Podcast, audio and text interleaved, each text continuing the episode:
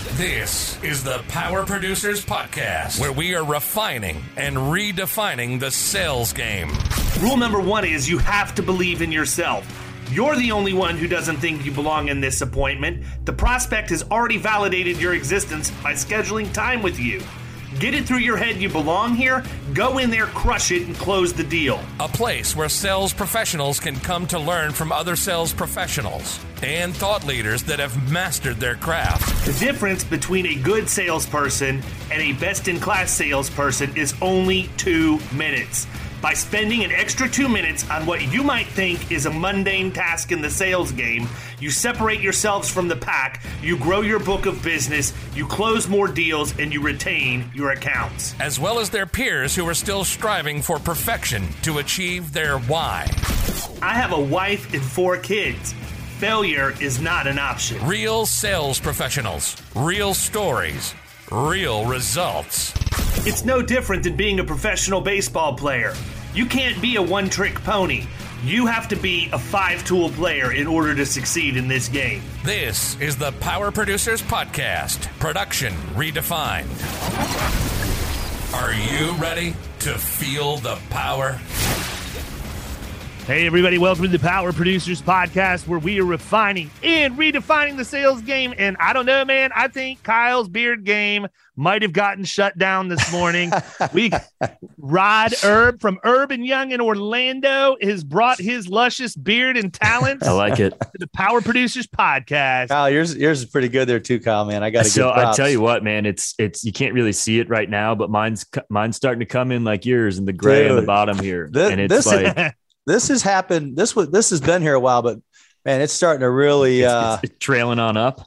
I tell you what, I, man, dude, I swear, I look in the mirror. You cannot like, beat Father Time, man. I know, and it's, I, I looked him. in the mirror a couple days ago. I was like, "Holy shit, man! Like, this is crazy." Well, I mean, that's why I have to keep mine out of fade. Fault.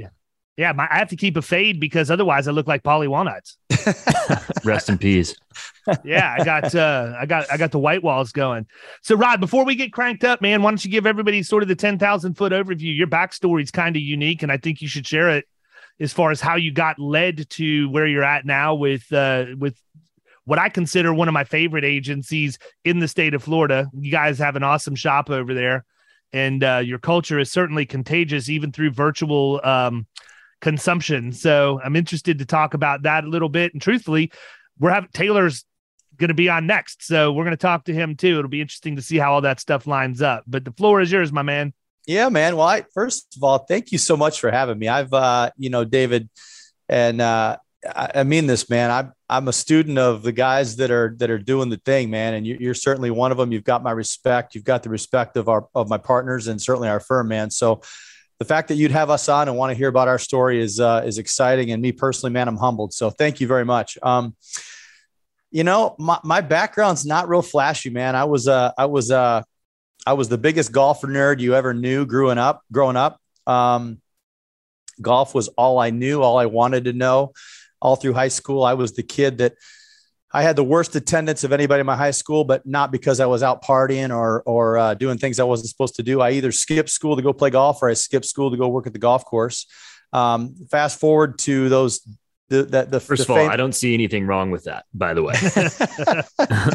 oh man, well it depends on who you ask. Now I got to be careful, right? I got a 14 year old, yeah. and I've got a I've got a 20 year old just finished her second year of college, and my wife and I are like, you're going to go to college and you're going to do better than your dad. But no, I just, I, I, I just knew what I wanted to do. And I just kind of looked at it and thought to myself, you know, I, I just, I just, school wasn't for me. Um, fast forward to that famous senior skip day, right? I was the guy that the, the office came to and said, if you skip one more day, you won't graduate. And I'm like, well, then I guess I don't graduate. Well, my sister at the time, um, jumped in and said, You're going to be in class that day and you're going to write the paper that they told you to write. And I'm like, I'm not writing it. She wrote the paper. I was in school that day. I was able to graduate. And then the person that had zero business going to college, um, I had made friends with the athletic director at my local country club for the community college in, in Flint, Michigan, where I come from. And he's like, You got to come play golf at, at Mott College. I'm like, dude, I my grades are bad. I don't have grades, and and uh, I'm not, you know, I'm not built for school. Um, he said, You're playing anyway. So my mom, when she found out that I was going to not only go to college, get a scholarship, she was pissed. Um, she couldn't believe that my behavior all through high school was about to be rewarded with really what was my dream to play college golf. Even though I had some good schools looking at me, I, I wasn't I wasn't uh, about to to take. Um, excuse me here, boys. My computer came unplugged. Hold on a second if it's anything like mine, the battery will be dead in 33 seconds from the Dude, time I, it gets unplugged. I'm so sorry, guys. I ha- had it plugged in and I moved it and it unplugged. But uh, yeah, so needless to say, she was pissed that I'm about to, you know, I- I'm about to get my dream to play college golf. Um, and the second that the season was over, I quit going to class and the AD's like the AD who was who gave me the shot. He's like, man, you got to help me out. I'm like, dude, I told you when this thing started, I wasn't going to be going to class. So when I say I was I was a golfer, your fault, man. I warned you. Yeah, I mean, I told bro. you, you know. and uh, and and that went on for two years, and then after the second, it was a two year, you know, junior college. After that, he's like, "Look, man, I, I can't save you anymore." I'm like, "I get it," and and I I was pursuing what I knew then to be my dream, which was golf. Um, you know, I had enrolled in a couple of business schools after that and got pretty close to getting my degree, but just school wasn't for me.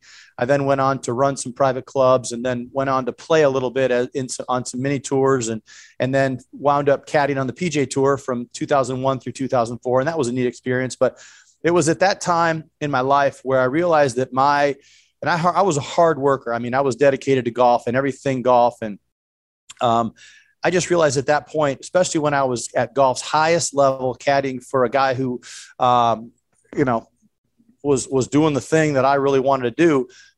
My pay was was attached to his outcomes, and I just didn't like that idea, man. So um, I had a mentor early on at, in my in my days of running private country clubs who owned a diabetic company, diabetic supply company. He said, "Man, when are you going to be done with this stupid golf thing?" He said, "You need to come and and you know sell for me, be one of our reps." And I'm like, "Man, I don't know anything about diabetes, and I'm petrified of needles."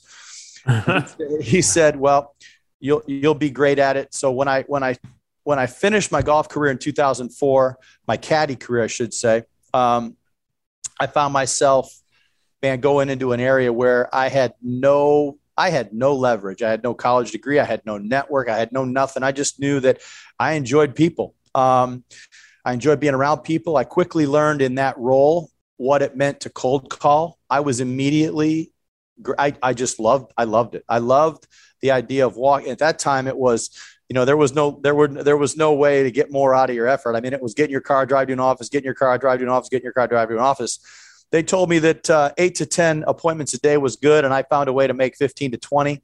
Um, you know, I was the guy that was waiting for the doctor when he pulled in the, in the parking lot. Um, and I was the guy that was sitting there when he closed his office, waiting to talk to him when he came out. So I just found a way to get more done.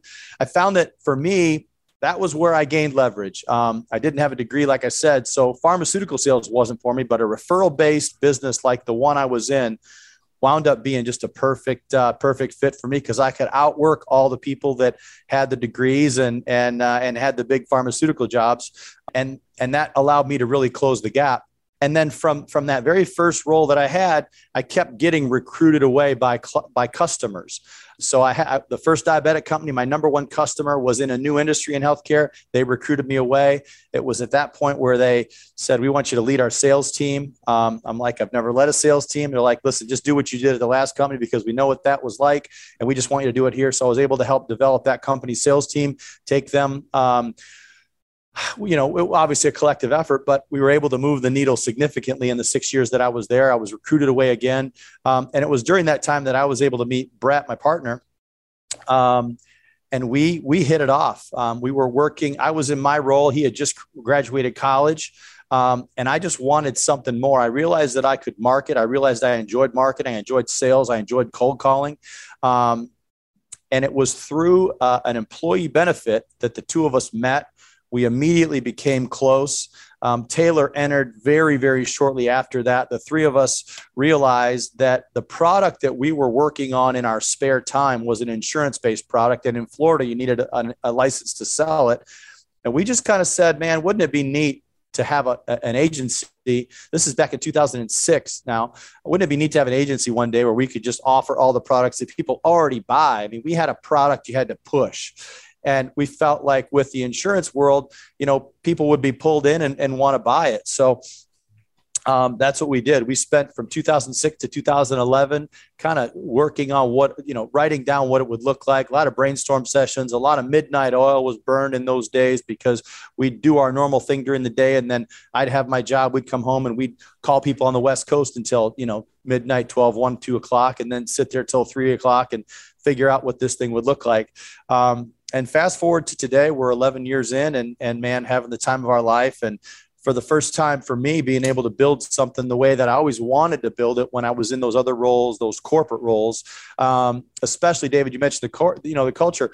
I, I, you know, everybody everybody uses the word culture in the corporate world, and, and they they think they have culture until they realize how much is it how much it costs. Well, you know, my comment is I always say it's a bud a buzzword and not a belief, right? That's right.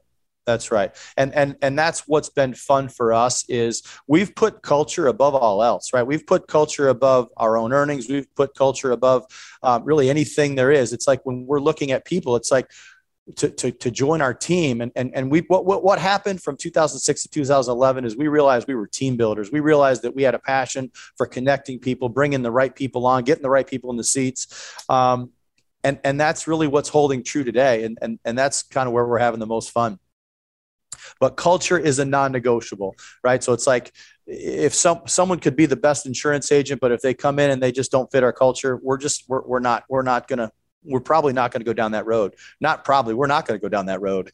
so it's something well, that you figure out on the front end in the interview process, is what I'm hearing. Yeah, we we we've kind of well we we try to we've we've uh, we've done a good job of it, Kyle. We you know we believe that an interview is fun an interview is fine. You can learn a lot about somebody through an interview process and you, you can flesh out some things. We just believe in we want to, we want people to really want to work with the people that they hang out with and hang out with the people that they work with. So mm-hmm. one of the things we do, one of the channels we put people through as they potentially can join our company. And by the way, we hold hiring and recruiting in very very opposite ends of the spectrum hiring is i need somebody let's get somebody quick recruiting is who's somebody that i've got my eye on that i'd like to work with and i recruit them over a period of time so mm-hmm we always want to be on the recruiting side of things. But once we feel like they would be a fit, then man, the goal is get them in front of their team as quick as they can. Get them out for drinks, get them out for an event, get them out for something other than just, you know, let me show up to the office, let me be all polished, let me be all prepared. Right. put me in an environment where the team's coming off of a day of work. You're coming in wanting to be on this team, and let's just see the conversations that ensue and and and you know the chemistries that kind of get built through those uh, through those good. interactions. So yeah, it's it's it's it's been fun, and and I'm glad that that um, we've stayed true to it because I think what it's shown is if you look at the team and you look at the culture now, I mean, you know, Monday nights we could have people hanging out at somebody's house. You know, it's not just a Friday or Saturday or a special event thing. I mean, we've really we've really Dude, you uh, guys are doing the driveway workouts. I mean, I've not followed it like daily like I used to, but it used Kyle, their no, whole like I, I'm not going to say the whole agency, but I mean it speaks to the culture, man, because there's probably there, there's a group of at least I don't know somewhere between five and ten of them at any given yep. time, yep. including some of their spouses. They bring in a trainer and they're essentially doing CrossFit in somebody's no. driveway yep. and just getting after it, man. No, everything, everything from lunges to Japanese working out is the worst. yeah, but they're they're and, and and I even remember when um when some of your team members who are remote can't be there to do it in person, yes. y'all set up a laptop and they do the same workout yeah. remote with everybody else. I just think it's I, I mean I think that's pretty cool, man what does if corporate try, America typically do? If you try do? to they, FaceTime me while you're doing your Peloton workouts, I'm going to be so pissed. Yeah, there's no chance. but if you think about it, that's that's what what proves the culture. Corporate yeah. America, right? It's an employee benefit. We're going to give you a gym membership. Culture, we're going to work out with you. We're going to bring everybody together and we're going to do this as a team. And it's a huge distinction, man. I mean, I think a lot of people want to try and get it right, but they don't understand exactly what the sacrifices are that have to happen and the fact that it's a it's not something that you can just say like I also I know this is going to come as a surprise Rod I'm a really opinionated individual and I I just think that the more times you hear when you you guys are not the group that's you talk about culture, but you're not talking about culture because every you want everybody to hear you talking about culture, right? And the distinction is, I think there's a lot of people out there that talk about how great their culture is because they're trying to convince themselves.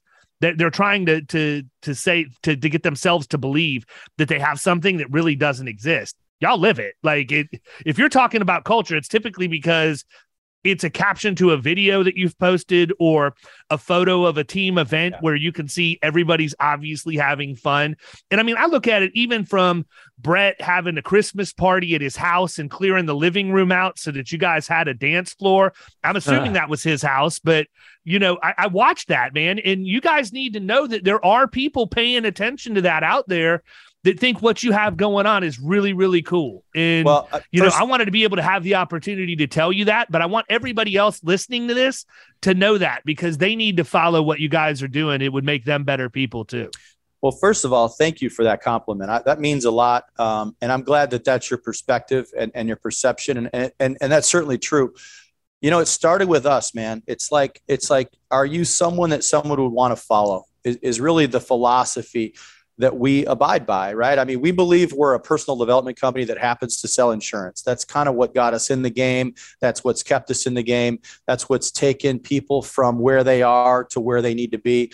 Um, but, you know, the first question that Brett Taylor and I said is, man, if we don't want to be here, if we don't want to do the thing that we're promoting, then why would anyone else? So, mm-hmm.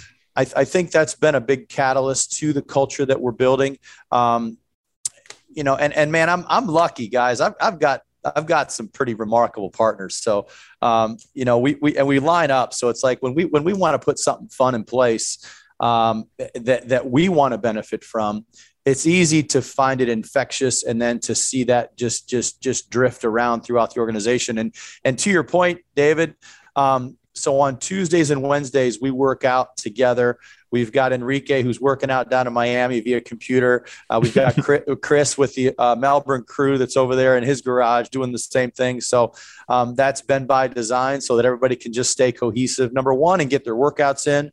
Um, you know, we, are big believers in uh, you know what you put in is what you're going to get out, you know, and and uh, so that's been a lot of fun, and certainly to see that take off in other markets that we're working on is uh, has, has been fun. How do you manage that? I mean, I understand the laptop and the workouts, but having a culture that uh, you know is, is honestly unique, right? I mean, I'm not saying that you guys are doing like crazy crazy stuff, but it's intentional and it's unique to our industry. I think is probably the best way to to say it. How do you manage that for your remote team members? Because that's a different challenge. You've got well, people now over by us in St. Pete. I know you've got Enrique yep. down in South Florida. You've got people in um, I don't what is it uh, Vero Beach? Jupiter. I remember Jupiter. Yeah, Jupiter, and then up in Melbourne. You know, talk a little bit about that. Well, the first the first thing, man, that, that I'll tell you is it's voluntary. Um, you know, nothing. You know, we read a book as it we've read it. We've we've we've conducted a conference call for Brett Taylor and I for 15 years, and we read a book together. And we we get on a call at a voluntary call at 9 30, 9 o'clock once every other week and we discuss the chapters of the of the book that we've previously read we've done that for 15 years now that's a voluntary function that we provide for people that are here if they want to give themselves the greatest gift that is personal development. So we provide that channel. Um, and like I said, you know, the, with with the workouts, you know, we we enjoy working out. Brett Taylor and I enjoy working out. You know, we've got a lot of ex college and professional athletes at, at Urban Young, so um, that's been kind of fun to see everybody, you know, want to get back out and mix it up and compete on a workout or compete with with something like that. But yeah, I mean, it, it's it, the thing I can tell you is we just want to make sure that the vehicle continues to get better so that more people can get out of the vehicle what they want to get out of the vehicle right? We don't we don't we don't think of it in terms of work life balance. We think of it in terms of work life integration. Um, so if you're looking at that and you're looking at just life um, part of life should be your fitness. So if, if if that's important to you personally and we think it believe it bleeds into your profession then why don't we try to you know find a way to bridge that gap to where we can do that together and and uh, you know you, you know a lot of people when you, you know you learn a lot about people when you're working together and you're, you're working hard on a deal to get it done but go sweat with somebody in a, in a workout where it gets dark and and you're sweating and you're hurting and you're fatigued and and you look over at your teammate who you just grind it out with on on an account or on a troubled uh, troubled issue or something the day before. And man, that just tells you number one, it tells you if, if you run a team, it tells you how hard you can push somebody. Number two, if you're if you're running alongside somebody, you know how hard they can be pushed before they're going to break. So I just think there's just so many so many valuable lessons in that particular area of what we deem important. And like I said, the, the, the whole, everything we've done started with the three of us, Brett Taylor and I sitting down going, man, if it's not something that we want to do, why would anybody else want to do it? If it's not a place we want to be, why would anybody else want to be there? So that's been the driver, David, to our culture. And and and you mentioned St. Pete and Jupiter, and, and you know, it, it certainly gets a little tougher when you're talking about remote markets and people kind of being away from the mothership or a couple, you know, away from the main fire. So for us, that's just a way to help keep people close to where the fire is burning. And that's that's hopefully, you know, through the example that that we set, our leaders set, and uh, and and and and quite honestly, to us, everybody at our company is a leader, or they're a leader in development. So we we want them to to to act that way. So I mean, it sounds like you guys put a heavy emphasis on leading from the front, and I think any good leader would agree with that. Golf is such an individual sport, right? And I think that's why you know, I grew up playing team sports and everything, but I, I love golf. Um, and I think that's why I like it because it, you're competing against yourself, really. I mean, of course, if you're playing in a tournament, you're competing against others, but really when it comes down to it, you're competing against yourself. So how were you able to kind of transition out of that mindset into, okay, I'm, I'm working with a team now and I want to get everybody, you know, to the best that they can be. Cause it's it's a totally different philosophy in, in my head. Yeah. Cool question, man. I mean, you know, for me, golf was was an individual thing, no question. I mean, I played on golf teams, obviously, but but right. you got to handle your business, and all you can do is handle your business. There's no timeouts. There's no coach coming to say, you know, how you feeling, dry your sweat off, nothing. I mean, it's just once you start, you go and you finish. Um, but I'll tell you, golf was a passion. It still is a passion what's tough about my journey in golf is the day that came where you had to admit that you're not good enough to play it for a living, right? I'm driving the United States in a beat up old car, sleeping in dirty hotels, and, and just hoping one day that I make it to the big leagues. So when you have that day of, of kind of decision and you realize that what I'm doing is just not going to be what I'm going to do for, for long, I think you start to open your mind to other things. Probably Kyle, and why I like this question is golf is a very selfish sport, very self centered sport. I was never that way. I'm more of a servant type leader, person, individual mm-hmm. personality, call it what you want to call it. So for me, the transition to a team was very simple, right? It was, and, and I look at it more in terms of uh, of, of kind of a mastermind, right? It's like finding people that have that want to share a common goal first of all, and once you find the common goal, and then you find the people you want to share it with. To me, the the the, the transition into the team aspect of what we do, and now as proclaimed team builders, and it was really a pretty simple pretty simple move. Um, I should say a pretty simple transition, and it's been a fun transition because what what I like about a team, and really my first interaction on teams was my sales teams, right back in the healthcare days. If one person hits their numbers and five of them don't, is that a successful month? Well, it will be for that individual, but collectively mm-hmm. we aren't where we need to be. So that transition happened early on. So it's like if if we don't all have the skills or haven't yet all built the skills to collectively rise together, hit our numbers, achieve things we want to achieve, make money we've never made before, then let's talk about that. And that was where I realized that culture just was not people in corporate America weren't as weren't as interested in corporate in, in culture. No. As they may believe. I mean, because that that takes extra time. It takes maybe it takes extra resources but when you can be part of a team where everybody moves up and moves together uh, levels up together and that, that's to me that's that's the ultimate that's the ultimate. And, and and i'm proud of what we've seen over 11 years at urban young is we've seen a lot of that um, a lot of a lot of stories like that happen. Cool question man yeah, and you know what? I don't think the insurance industry cares about culture. I'm going to go ahead and throw it out there. And the reason why I say that is because we have way too big of a gap between the old guard and the new guard. Period. And that's right. why I think guys like us that can see that that's a problem yeah, can man. use that to our advantage and grow through acquisition and bring people into a place where they're appreciated, they're heard. You know, and I think I think that's a big point too, because so many of the people who sit in our chair is the people who run the organization don't want to even listen, let alone implement you know? So i think that we could probably make a lot of forward progress if we just actually listened to what people had to say to us about how we can make our operation better. Um, but at the same time i think we need to make sure they know just because they want it doesn't mean they get it. And that's a delicate dance you have to i was going to say right? that's a fine line right? I mean especially today everybody wants to be heard and that like i mean i just hear stories that my wife's i mean she runs a team at adp some of the stuff that she's like tells me that her team is is bringing up and saying to her, I'm just like, my God, I am I am thankful that I am not in that position right now because my response would not have been as as even keel and as cool as yours was. So good for you. But I, I do think it is a fine line though. You want to you want to hear what people have to say and maybe get different perspective on it, but you also don't want to just make it seem like you can be pushed around and told what to do and everything that they says go. I don't know. It's um it's interesting. Well, I, I first of all, I, you you mentioned the gap between the old guard and the new guard, David. For, and I won't pretend to, you know, my time in insurance is, you know, a decade. Um, so I'm I'm just a baby, and, and we're a young company. But what I what I like about what you said, man, and I've said this since I met you, is I, I, one of the reasons I've kind of gravitated towards you is because of how openly and how freely you share information and experience, right?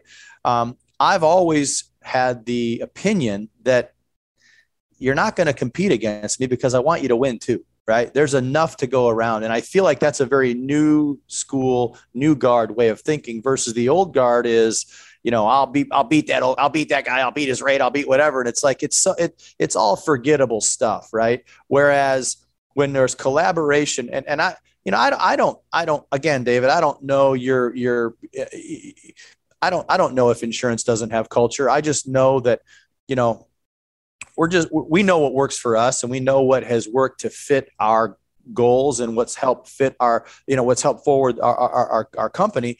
But I just really feel like, you know, when, when you meet people that want to collaborate versus hold something tight, I, I just, I, I think that goes hand in hand. Yeah, I think the cheat sheet for understanding where the insurance industry is in regards to cultures is as simple as visiting Facebook groups with insurance agents. I mean, I wish I could tell you I'm this guy that can deep dive in and diagnose cultural issues, but it's really that easy, man. If it was that great in our industry, we wouldn't have people bitching every time we go online people would be trying to recruit others into the industry. They'd be trying to recruit others into their agency and talk about, they'd be standing on the mountaintop shouting about how great it is because there are very few industries you can work in where you can get the financial reward. Yeah. Right. That's the thing that's crazy. You can you can run a bad agency and still make a lot of money. Yeah, and, and and we we do believe that this is the greatest kept secret, you know, out there as far as this business and what it can bring you and what it can afford you. And certainly there's a barrier to entry, but I mean, once you get past that and you and you do it with the right intentions, I I, I completely agree with you. Yeah, but even the barrier to entry is not that big. What is it? You take a class and you pass the test. I mean, it's harder here though. It's, it's interesting because as I travel around and I hear people in other states talk about getting their license, all of a sudden the 200 hours of education we have to take before we get ours seems like it's a lot di- more difficult. Hmm. Yeah, no doubt. No doubt. I uh, I had a little different route. I uh, I started with my 440, learning the business, and then uh, and then you know after the year did the conversion course. So I, I found that that was for me that was a lot more fluid way to go given my uh, my history in school. And if someone had said man in order for you to do this you got to sit through 200 hours of class work yeah. and i, I might have had a i might have had a, a, hard time doing that back in the day. I, I think i could do it now. I've, I've, I've grown up a little bit now.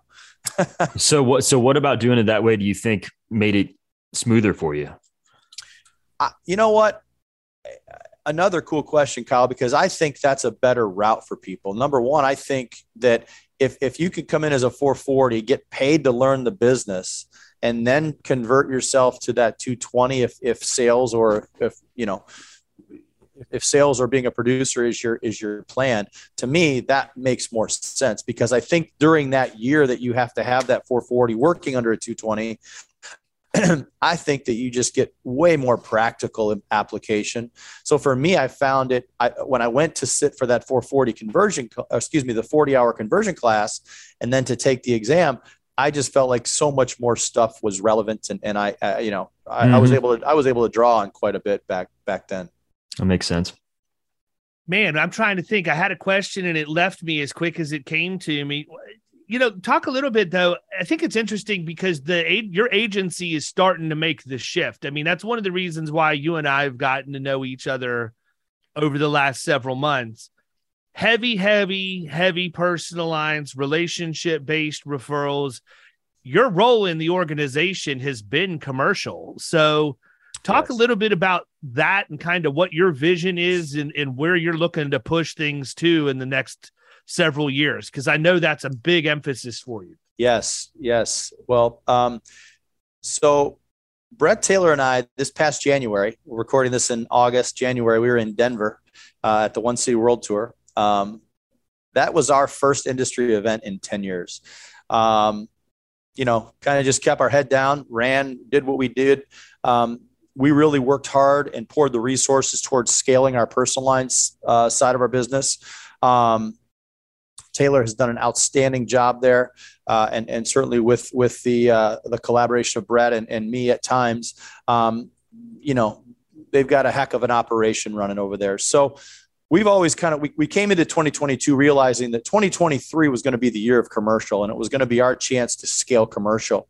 Um, well, fast forward to January, David, we learned about your uh, your program, Killing Commercial. I know we're not here to you know only talk about that, but I'm gonna tell you right now, if you're listening to this episode, man, and you're a commercial producer or in the commercial space at all, the, the, the resources that Killing Commercial has provided, and certainly David, what you've provided me personally, and I know our organization, um, it is worth every penny you know, and and and I, we're just know, we're just getting warmed up, brother. no, I, I, know, but I mean, like, so that that that that came early for us. It came ahead of our plans to scale commercial. So what wound up happening through our um, entrance into the Killing Commercial program is we just started looking at things we were we were um, needing to get ahead of in order to make sure that when 2023 turns the calendar year, you know, we're we're headed where we want to head, which is a pretty aggressive goal over the next five years to get our commercial department scaled and get it more in line with with where we are personally. Um, so you know there'll be, and, and part of that too has been you know a lot of what you talk about either in in your in your book uh, the extra two minutes or what we talk about obviously in, in killing commercial is finding out who your ideal client is you know we we as we scaled personal lines, we got a lot of opportunity from existing people. And then, really, in the beginning, it was my network or Brett's network. Um, so we were able to write some nice accounts, some nice middle market accounts. But for the most part, it, w- it was just a lot of really good small business. But it was us having to be generalists taking what was given to us. We weren't really ever equipped to be specialized and be targeted to go after what we wanted to go after. Well, that's been the real push through this year. Um, is identifying the areas of business that we want to uh, pursue, um, the type of prospects we want to uh, we want to reach out to, and and and man, that's been a that's been a longer road than I think we've anticipated. So honestly, I'm glad that it's happening ahead of the 2023 calendar year. But to your question, that that is the goal. I mean, we're going to get commercial scaled. Um, we're going to become specialized. We're going to recruit. Um, you know, we're, we're entering a, a massive recruiting phase for uh, both producers and, as we call them, relationship managers or CSRs, as they're known. So it's exciting times, man. I'm I'm I'm uh, I tease people all the time. You know, I've, I've, I've only ever been on the commercial side of our company and if you need homeowners insurance or or auto insurance or have questions on any of them, I could connect you with people that know way more than me. But commercial has always been kind of the space that I've enjoyed and and uh, have certainly spent the absolute complete amount of my time in in since I've joined the agency. So. Well, and you know, I'm not going to get in here and start talking about your book of business, but you got some golf courses on there too. So, you know, you, you have a little bit of the flair from the rod of the past blending with the rod of the present that's going to create the rod of the future. So, well, that's that's neat. You say that, yeah. There, there, there's there's some neat golf course uh, relationships there, and and there's certainly um, has been some some fun healthcare relationships. Uh, a couple of the people that that I now do business with are from those days in my healthcare grind. Um, some of my dearest friends, also clients, and and uh, that's been super fulfilling to be able to uh, pair some close friends with some really good accounts and and and be able to maintain that relationship of business through the years. So super super cool. Nice. Absolutely. So talk about like how you are you looking to move into niches? Are you guys trying to be generalists? Like what kind of focus do you want and what are you encouraging your producers to do as you're building out commercial? Yeah, um you know, we we definitely want to move away. We don't believe being the generalist anymore is scalable, right?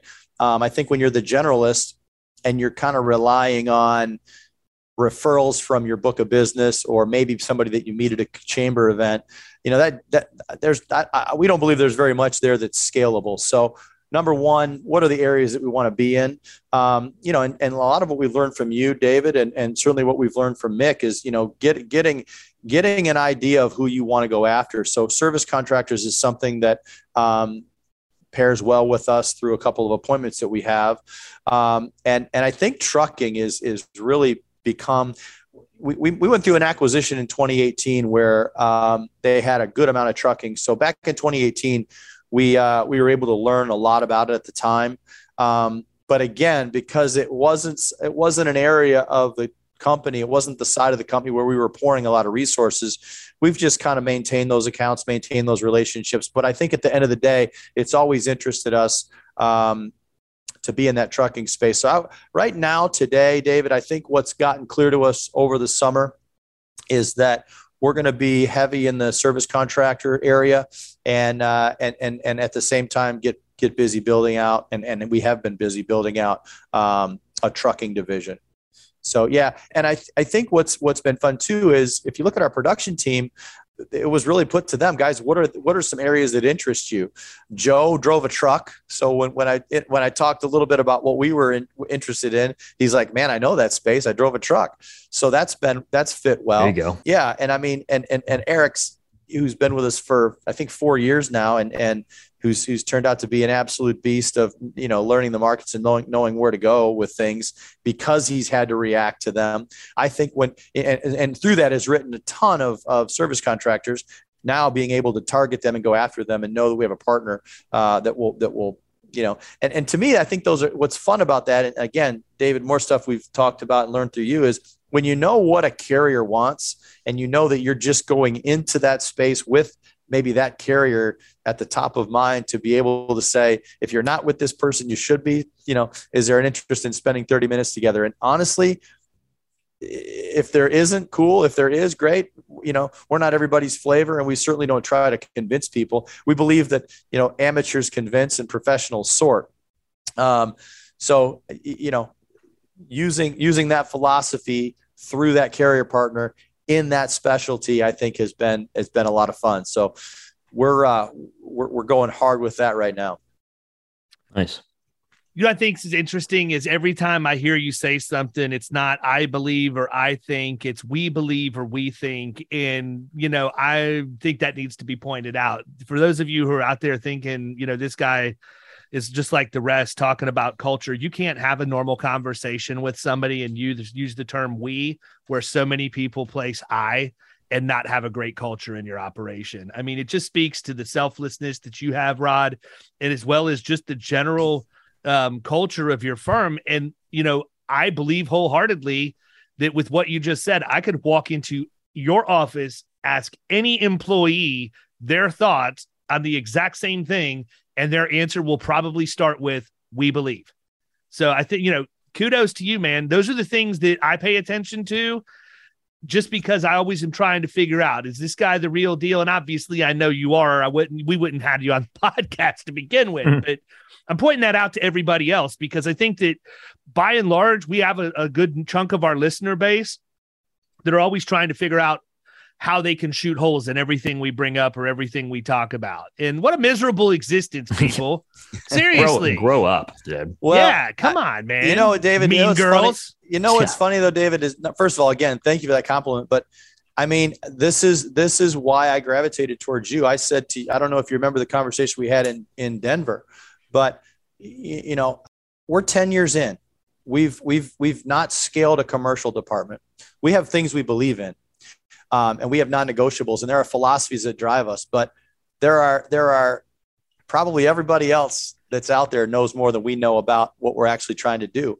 So you're one of those people. It's like if you have a chance to sit down with someone who's done what you're trying to do, why would you poke holes in it? Why would you just sit down? I mean, I'm, I'm, you know, I'm, I, I'm writing as we, as we go, you know, I mean, so I, it's just, just, just how people we like believe. to complain. P- people yeah, like to no, no doubt. Moan. No, you know? no doubt, no doubt. Well, I, I appreciate that, man. That's a cool compliment. But at the same time, it's like, you know, associations. You are the association. You, you are the average of the five people you associate with, right? So it's like if if we're trying to scale commercial, I mean, we need to be around people that have done what we're trying to do, and then it's just a matter of, you know, do do, do just follow follow the lead, follow the lead. You know, um, you know, if you're if you're the smartest guy in the room, you need a new room. So that's just Agreed. that's just kind of how that's just kind of how I follow up to the point you just made. I never have that problem. so Rod, here's the thing, man. You you remain even keel. You know, you're always you always seem to be cool headed. I know better. You know, I haven't witnessed anything other other than that but I know if you're competitive, I know that if you played sports, you've got a streak, you've got an edge. You have to have that to succeed in the game. How do you balance that level of competitiveness with maintaining a culture to where people you don't alienate your team, right? I yeah. would think that if I'm focusing on making this awesome culture for as competitive as I know that I am, it's like one it's one of my biggest superpowers and one of my biggest downfalls. I know that I have the ability I'm like Billy Madison playing dodgeball with my team, right? I, walk out, just wail the kid in the head and point at him. Like that, that that's what I see happening. So, you know, how do you get your headspace right to know how you should be when you're with your team versus getting your game face on to go out and, and get a deal done? Well, I, I a couple things you said there, David. Number one, our strengths and weaknesses sit right beside each other, right? You, you know, what makes you strong is also what kind of makes you a little vulnerable. Uh, what makes you valuable is also what makes you maybe a little bit of a, of a liability, right? So that's a proven fact. And the other thing, the other answer I'll give you is I hope that when our team looks at me, I hope that they see a good example, right? So that's the first thing. The second thing is, yeah, man, I run hot. I mean, I, I want to make the call that nobody wants to make. I want to solve the problem that nobody wants to solve. And I want to help because I like to serve others, especially our team. But, but what I'm learning is that number one, there's no leverage in that. Number two, um, if I'm not willing to empower team members, then this whole notion that we're going to scale commercial, it certainly can't move away from me and it certainly can't move away from leaders. So if team members aren't empowered to handle adversity, handle tough clients, handle tough situations, then we've got a problem. If they're empowered and can't handle it, then yeah, then then myself, Brett, Taylor, or one of our of our team leads will jump in there. You ask about me specifically, I do have a competitive streak. I learned early on that you know you don't have to tell somebody how hard you work, just go work hard. You don't have to tell somebody how good you are at golf, just go play well. I, I like to be a little bit more quiet about the things that I'm working on.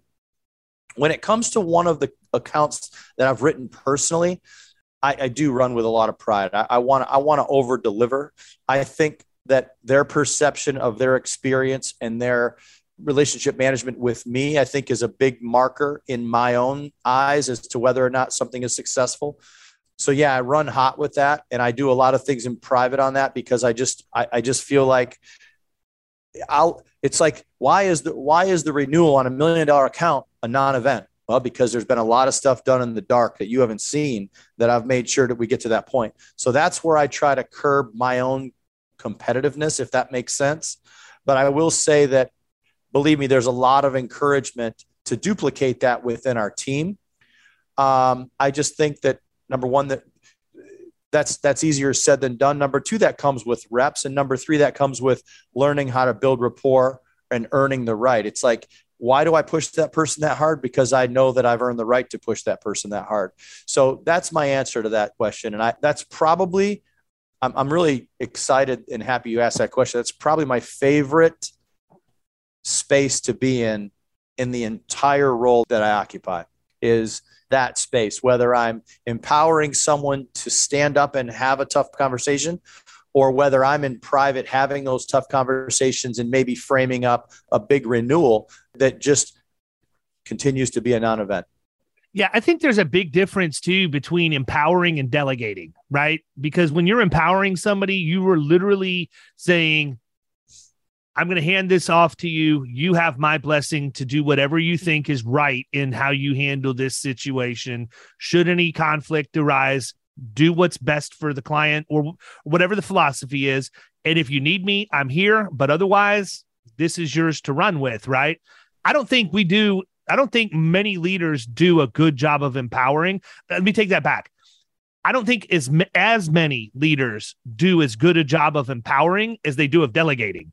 And honestly, a lot of leaders don't even do a good job of delegating because they're control freaks and they want to mm-hmm. do it all themselves. Amen. So I think that that one little caveat of understanding the difference between delegation and empowerment is huge when you're running any kind of an organization.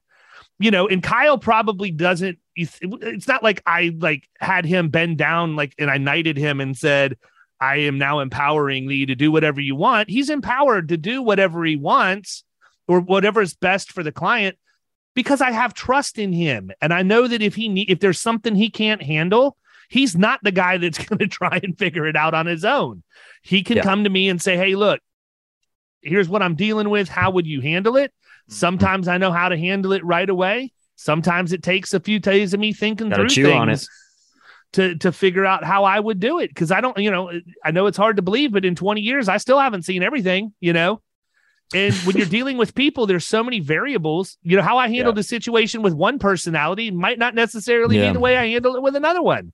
So I got to take so many things into consideration. It's honestly easier as the leader of the organization to empower your people to do the right things. The the issue in my mind arises when and I think the other part of this too is one of the differences between delegation and empowerment is Delegation is kind of like, here you go, take it and run with it. Empowerment never ends because if you empower people to make the right moves, you need to praise them when they do well and make sure you reinforce that decision. And you need to redirect them and use it as a teachable moment when they don't. And I think that that is a thought process that needs to be adopted more widely because usually it's, hey, great job or punitive if you didn't do it right. When you know, if we're building, just to your point, if you're building the next leaders of your organization or just building leaders in general, you have to invest in them, man. I don't know why more people don't understand that, that you have to invest in the human resource in your operation. It's the single greatest resource every one of us have. And yet it's the one that we complain about the most you know, instead of investing in people, we'd rather just go home and gripe because they don't know how to do it. When in reality, what we're saying is we don't have a great training program, right? and, and you can just look at these things and pick them off one after the other. But I think that empowerment is it, it, it speaks way more to intentionality in what you're doing. You know, uh, uh, we, we believe that the size of the leader is determined by the size of the problem that that person is equipped to, to handle right, or solve. Um, and that's not a knock on them. Um, you know, a, a, little bit earlier in the in the in the recording, you were talking about um, experience, right? We don't hire experienced insurance people. Um, we don't look for them, right? That's not necessarily where we would begin. We would begin just by finding somebody that's that's coachable, somebody that's got a good attitude, somebody that wants to grow, and then when they when they work their way into the ecosystem, we don't fault them for not being able to handle the toughest problems. We just we want to make them aware that the only requirement you're going to have while you're here is to grow and get better. And oh, by the way, the more you earn is directly related to the more you become. So, uh, to the person that you become. So, I, I, I, to me, I think it's just a simple. It's just a simple idea that empowerment is yes and and and, and by the way empowerment certainly comes with mistakes right? We're we, we encourage mistakes. If you make a mistake guess what? Especially a mistake that may cost you know the firm or your client money promise you'll never make that mistake again. So mm-hmm. mistakes are great teachers. We you know I, I i just i smile so much. Brett takes carter to school every day and uh, and and um, as he sends him off says you know go go mess something up today and i mean i just think it's so, it's so beautiful to to to realize that we go through we go through life professional life personal life trying not to make mistakes empowered but trying not to make mistakes versus just be empowered. If it's something that you're you feel like you're absolutely not equipped to handle you've got support. But we also want you to know that you're trusted through the person you became through the recruiting process to get to this point that we're, we're not just empowering you because we don't want to do something right? We want to empower right. you so that you realize things that you weren't, you didn't maybe think were possible. Yeah, I mean, I think that's true, especially when you're dealing with salespeople, man. You know, I, I can't say that it's not the same with service people, but I noticed the trend more when you're doing with sales, dealing with salespeople, and it it's as simple as the first time they write an account that's 10,000 in premium. And then they write one that's 100,000 in premium. And then that's you push them a little more and you watch that person stair step. And then all of a sudden you look back over time and it's like like I'll, I'll use Kyle as, as an example. He just we just were able to use our good friends over at Risk Innovations to place a master comp account for a staffing company that Kyle writes. Kyle's been at Florida Risk now since uh, the spring of 2018, four years. And I can remember when he first started, you know, it was every question about every single thing. Oh, yeah. And I, you know, I do my best not to get frustrated or annoyed, but I'm human. And, you know, yep. after a bunch of questions, I get a, it's something that I have to consciously manage, right? I'm man enough to admit that. But with Kyle, I also know that if I take the time to explain something to him the right way, that I'm not going to have to ever explain that to him again. So, mm-hmm. using common sense, it's easier for me just to do it now. And that way he can have that lesson going forward. But I look back over the course of the last year, and you know, this this account just on the workers' comp alone was a quarter million to three hundred thousand dollars in premium. And it was like, oh, yeah, well, yeah, just another quarter million dollar account. Yeah. I'm used yep. to Where's, it now, right? Yeah. Where's the next yep. one? Yep. But yep. if you think about it, like four years ago, you'd have crapped your pants if you had that. Well, you know, you know what I, you know what I think is really cool about that, though, David, is you talk about what you've put in to train you, Kyle. But now you think about what you've gone through to get to the point where you now handle that and yawn about it. But think about how empowered you would be to train the next guy that right. comes along, right? So totally. I mean, the, the, the, the value for being trained the right way from David and the empowerment and confidence and trust that you now know you have been given, or really you haven't been given it, you've earned it, right? But now you get to go duplicate that down to the next guy or gal. And it's like mm-hmm. to me, to me, that's the fun part of that whole cycle is when you know it, you teach it, and then you you know you just see that thing just duplicate over and over and over again. I I, yep. I love I love stories like that. That was always the best, and we've talked about it several times on the podcast. When I had a team underneath me selling office supplies, the the best days I had were not ones where I went out and made you know two thousand bucks or whatever. It was it was when my team went out and had just like a balling ass day and was yeah. and was was you know was capping out and we were all ringing the bell back at the office. Those were the best days, you know, yes. and um, I think that again, if you are a um, if, if if you're a good leader, you think the same way. I agree. I agree hundred percent. Well, listen, we are coming up on our hour. I want to be respectful of your time. Plus, we got Taylor warming up in the bullpen somewhere. what is what well, is you got? You got. You guys got Go your hand. You guys got your. You guys are in for a treat with this with this next cat, man. No question. no question. So, what's one piece of advice, man, that you would give anybody? I don't care if it's insurance related, life related, business related. You're a deep guy, man. You come from all kinds of different angles, and I never know what I'm going to get. So, lay it on us, Rod. What's the what's your word of the day? You know, humility, man. Humility. Um, I, I know privately there are things I do well that I just don't want to draw attention to, um, and at the same time, there's plenty of things that I mess up that um, get attention drawn to them, and I just I I'm I'm just I'm just a student man going through this this uh, this thing called life. So I, I say humility. Humility is uh, I hope as long as you know me, you look at me and say that that that was a humble dude, and, and uh, that that's that's my word. So I think what David was trying to do there is he's got this just ridiculous slice that he cannot fix, and he was looking for a few tips. And He needs no, we're we're we're going to definitely wire up some golf here, man. He already told me he's going to take me out to Black Diamond, so I've, I've got yeah. A, yeah, we're, we're, we're, we're definitely going to do that. We were trying to link up on an offshore trip here a week ago, and that trip, by the way, got canceled. David at two forty-five in the morning. Oof. I am so glad I wasn't planning on going up to Crystal River. It looked like you guys stayed inshore and got some snook and some redfish and we, stuff. There you go. We did. We wound up staying but, inshore and had a great day. Nice. The good news is like 70% of the podcasts we record, I'm heading to Key West in the next couple of days. So I'll be offshore on Sunday. Good for you, bring man. in some just good for you. breaking necks and cashing checks, man. Daddy's got to eat. I like fish. I love it. I love it.